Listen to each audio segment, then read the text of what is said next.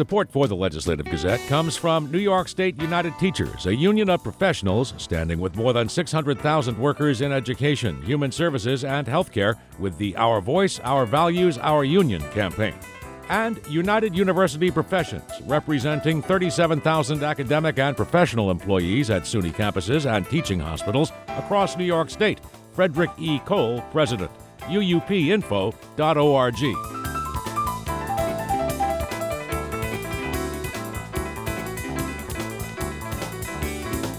New York's Unemployment Insurance Fund, which the state labor department says has paid out more than $100 billion in benefits to millions of New Yorkers during the COVID 19 pandemic, is now running a deficit. State Comptroller Tom DiNapoli is proposing some ways to make the fund, which owes the federal government $9 billion, solvent. The Legislative Gazette's Karen DeWitt reports.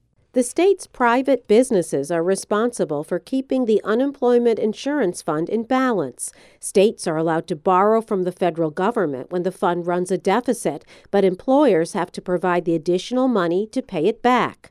State Controller Tom DiNapoli says the pandemic caused an unprecedented number of temporary and permanent job losses, with over 4.7 million New Yorkers collecting benefits.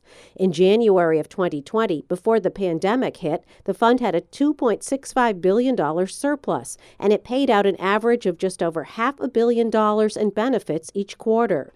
That rose to $6.5 billion in the second quarter of 2020. That's the months of April, May, and June. June. That's an increase of over a thousand percent. The magnitude of the increase is something that I don't think anybody could have ever envisioned. He says business owners could see their unemployment insurance fees, which are calculated on a company's total payroll, rise as much as 9% at a time when the economic recovery has been uneven and many employers are struggling to stay afloat. It will hurt employers. It will make it harder for them to get back on their feet. It might make it harder for them to hire people. You know, we don't we haven't grown back all the jobs that were lost during the pandemic. We're not back to pre pandemic employment levels, and this could certainly be a negative in getting us back to that point. DiNapoli, in a report, says Governor Kathy Hochul and legislative leaders should look at alternatives. The state this year has collected 5.9 billion more dollars in taxes and other revenues than originally projected.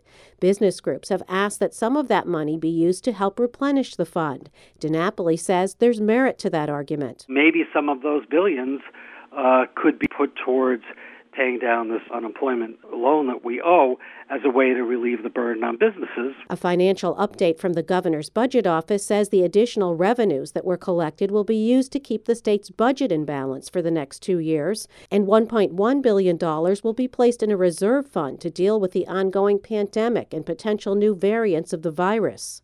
A spokeswoman for the state's Department of Labor did not answer specific questions about the Unemployment Insurance Fund, but in a statement, spokeswoman Deanna Cohen says New York, along with many other states, has sought loans from the federal government to make up for the deficit. And she says the existing state budget already gives businesses over a billion dollars in subsidies to help deal with the pandemic. Cohen says the state is also asking the federal government to forgive the state's unemployment insurance debt altogether due to the historic nature of the economic downturn during the pandemic. The state's Business Council has also asked that the federal government absolve the state from having to pay back the deficit altogether. In Albany, I'm Karen DeWitt. Joining us now, Legislative Gazette political observer Alan Chartock. Well, Alan, the Hochul administration has continued its tenuous negotiation with multiple labor unions as the coronavirus mandate that's set to go into effect next week could result in thousands of unvaccinated nurses and other frontline healthcare workers facing suspension or potential termination from their jobs at state run hospitals. The issue, of course, is even the idea that healthcare workers would fight such a mandate. Well, I can't get it. I've never been able to get it. The vaccines have been proven to be effective and good, and the people who are dying are mostly in the camp of those who have not taken it, many of whom have said after the fact, I should have taken the vaccine, I should have gotten it. And yet, this thing has become political. And there are those people who think somehow that this is some kind of a democratic plot. But we have known from the very beginning that it works And we have known that the people who die are those people who don't take the vaccine. So when you're talking about healthcare people, it's particularly alarming. And it may tell you more about the kinds of divisions that exist in our workforce. Those people who, frankly, follow the last president and those people who are not willing to follow the science. And you would think that the healthcare people are the ones who should be doing that. Well, you had a conversation this week with the state controller, Tom I DiNapoli. did. I love that guy, David. He gets rave reviews, quite frankly, from most of the politicians that we talk to, Alan, for being a statesman, for sort of doing his job as state controller. And that's got the rumors flying because obviously we have potential major primary coming up, even though Governor Kathy Hochul says she's going to run for the term. And it never prevents you from asking him, hey, you going to run for governor or what? What did you think this time? Well, he keeps basically hinting that he won't, that he likes his job, that he'll stay where he is. And yet, there are many people who seem to think that he should run, that he would have a shot. Look, he's been comptroller for a long time. He knows that. Uh, he has to make up his mind as to whether or not this is a good idea to end his political career as governor rather than as controller. I hope he doesn't, because I think he's very good at what he does, and he's shown what a great civil servant can be. And if he does it, God bless him. He is a man who has his own ideas about how things should be done right, and he certainly has done that as controller. After we have had bad experiences with controllers, we have had an excellent experience with him. Could he beat Hochul? I don't know. Hochul has certainly proven to be competent. Some people don't like it when I say competent. They think that's less aggressive than I ought to be in terms of supporting this Democrat who took over for Cuomo. No, I think she's been competent. I don't think she's been particularly inspiring in her utterances. Nevertheless, I do think she's positioned herself well to run for this top office again. Well, one of the things that struck me in your conversation with Controller DiNapoli is after everything, after COVID businesses shutting down and people having to work from home or losing their jobs, all the fiscal problems that we had. We were talking at one point about a $15 billion or more deficit in New York State. Mm-hmm. He told you this week that basically the state's up $5 billion. How did that happen? Well, first of all, again, it points to his ability. I'm not saying that he's the reason that this has happened, but his ability not to spend foolishly and not to allow foolish spending and to watch our pension funds. And he has done all of that. He's also proven to be a guy who can change.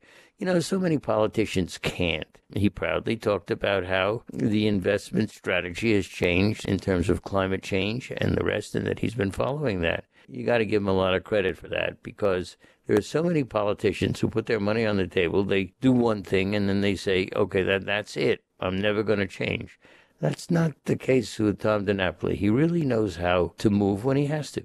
You know, and Alan, dawns on me too that some of the credit here might go to the former governor, Andrew Cuomo. You at the time had said he's got to have some plan here to make sure the state shores up money. Well, that's right. Look, it's not a popular thing to say good things about Cuomo. Certainly, I've been very rough on the guy, and he and I have not been what you would call friends for a long time. Nevertheless, he did have his competencies. He also had his problems. This week, David, one of the more interesting things that has happened is that the state was paying for the defense of some of the people who had uh, legal problems in the Cuomo administration. And Hochul announced that, that we weren't going to do that anymore. That reminded people, I think, that things were not all right during the Cuomo administration. And yet, you know, you can't fault him for some of the things he did because he won three times. That's a lot in New York State politics. Legislative Gazette political observer Alan Chartock.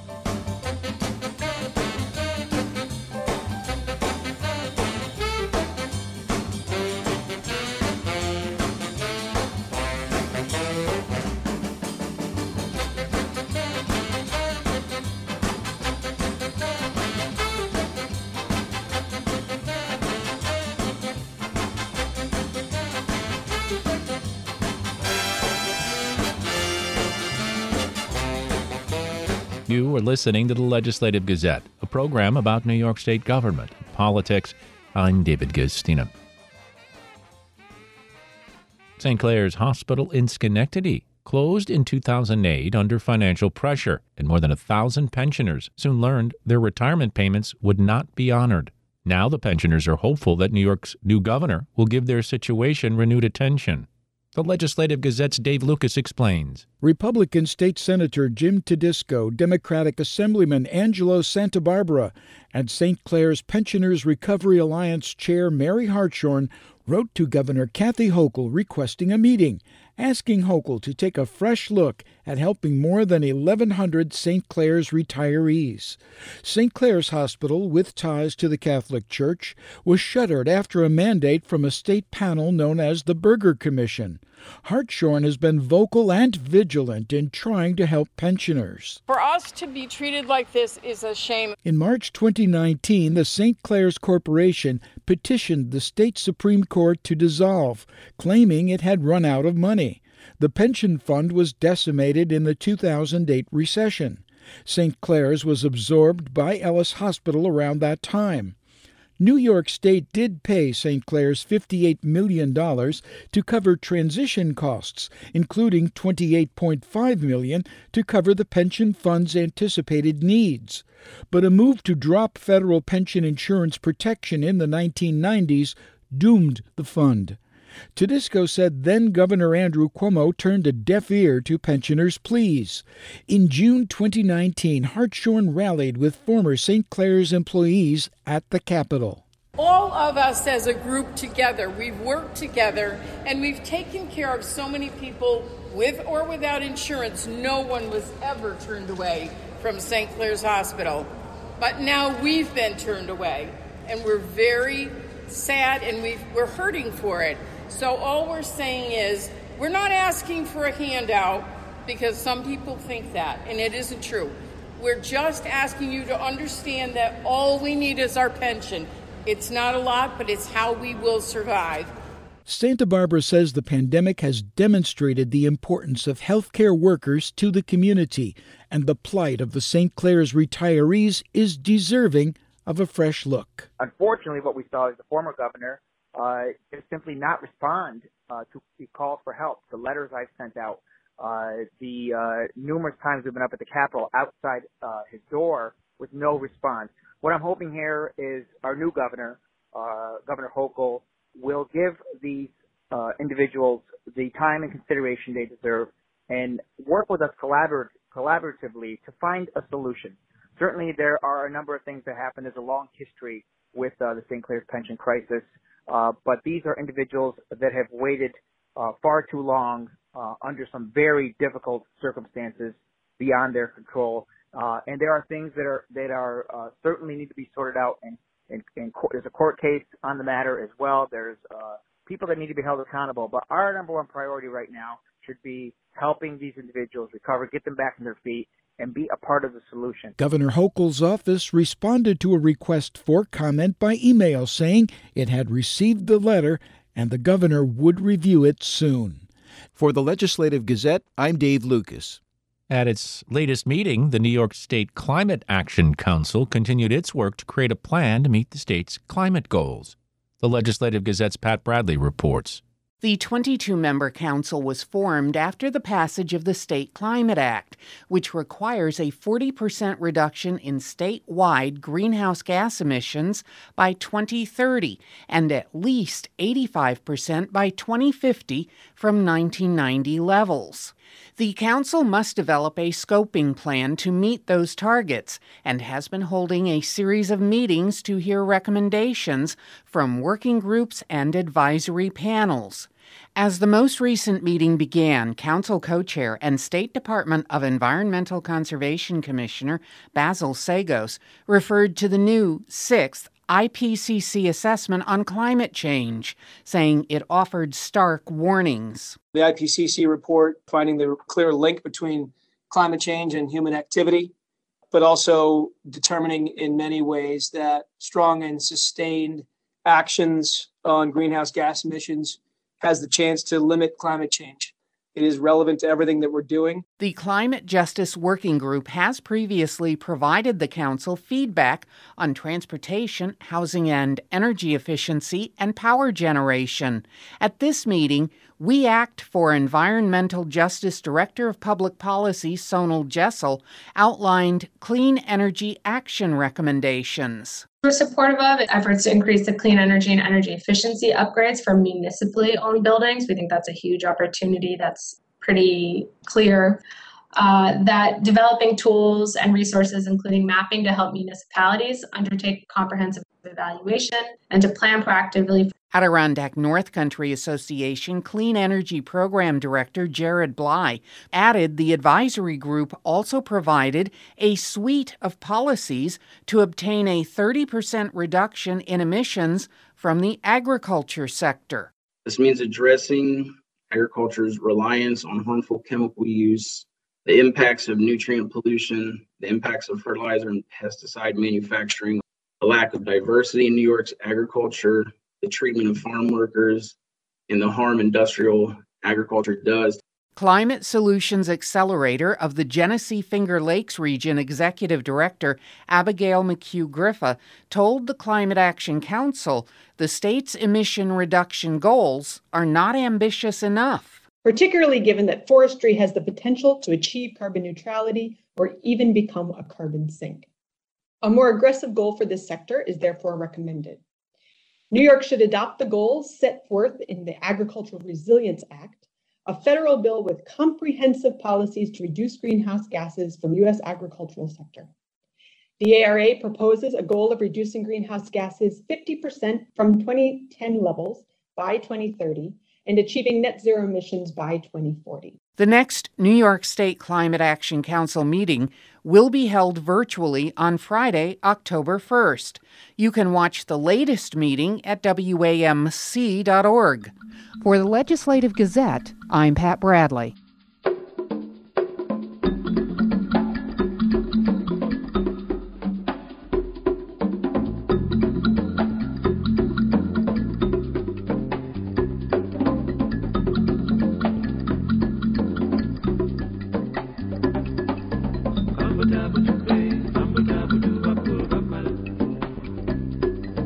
You are listening to the Legislative Gazette, a program about New York State government, politics.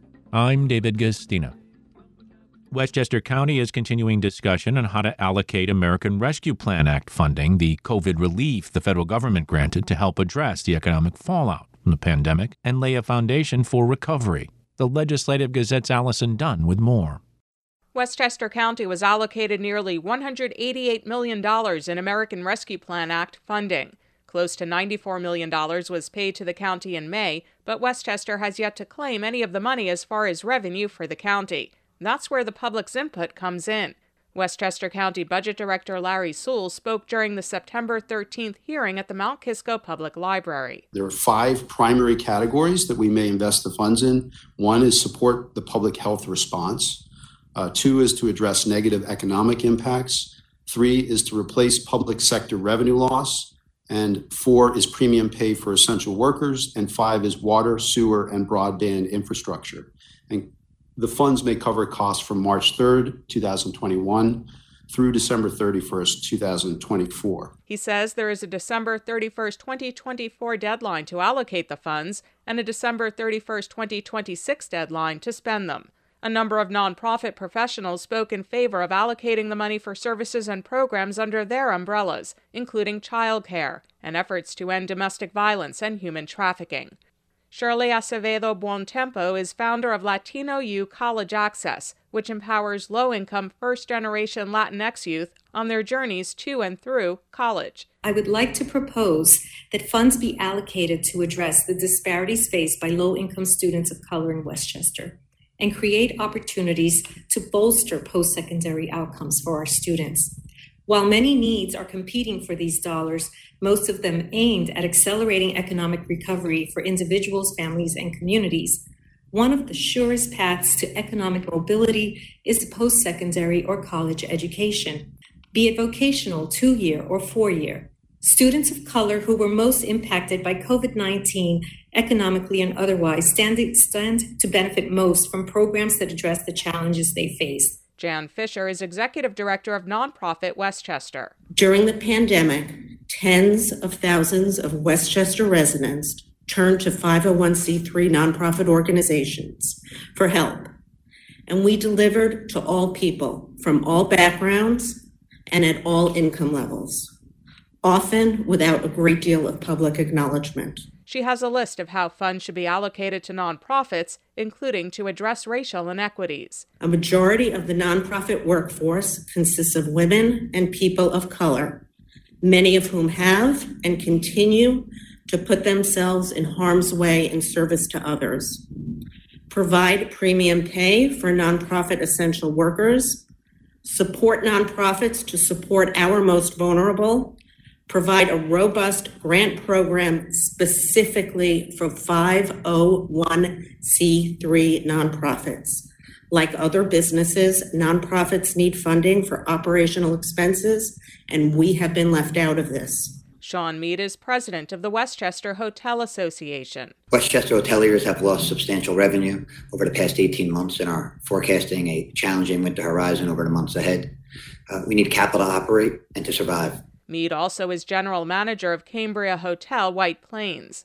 Three of the county's largest hotels closed in 2020 the Doral Arrowwood, Hilton Westchester, and the Renaissance Westchester. In total, Mead says the county has lost 20% of its hotel rooms and an even larger percentage of meeting space. Uh, Westchester County's hotel revenues have been hit hard. Hit hard. In the first 12 months of the pandemic, revenues declined 56.3% from the previous 12 months.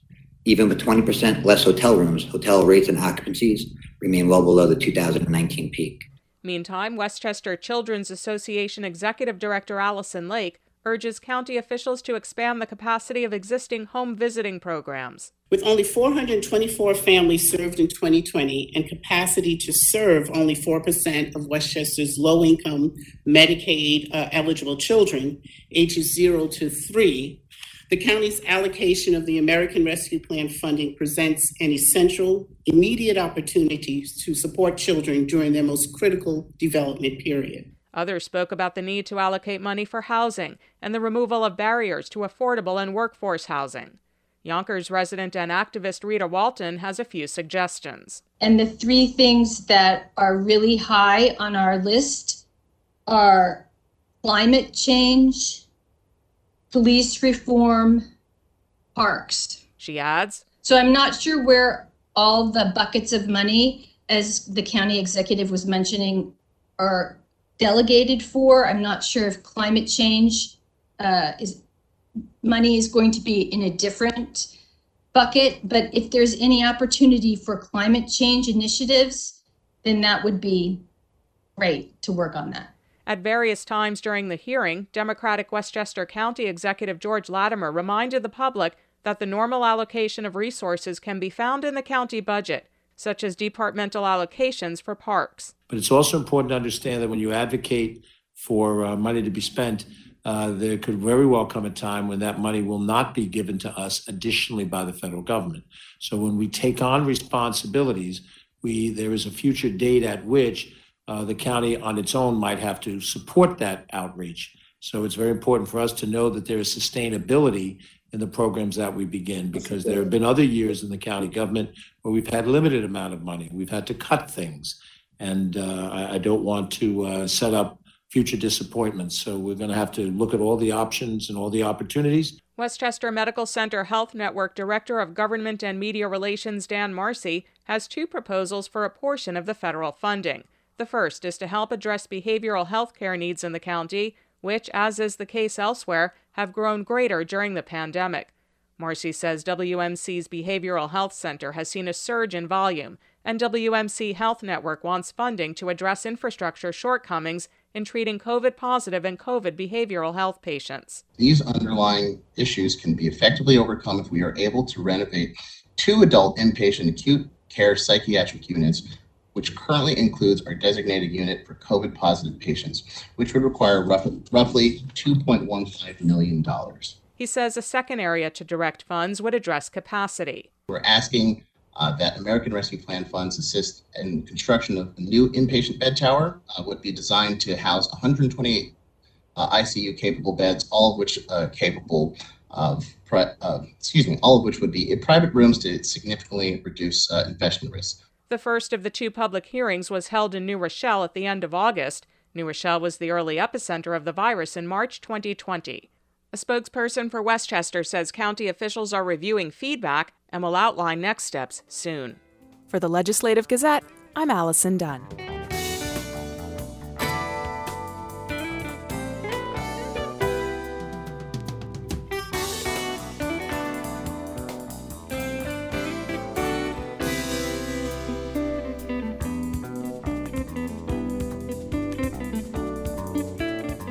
And that about does it for this week's show. We had help from the New York State Public Radio Network. For copies, call 1 800 323 9262. That's 1 800 323 9262.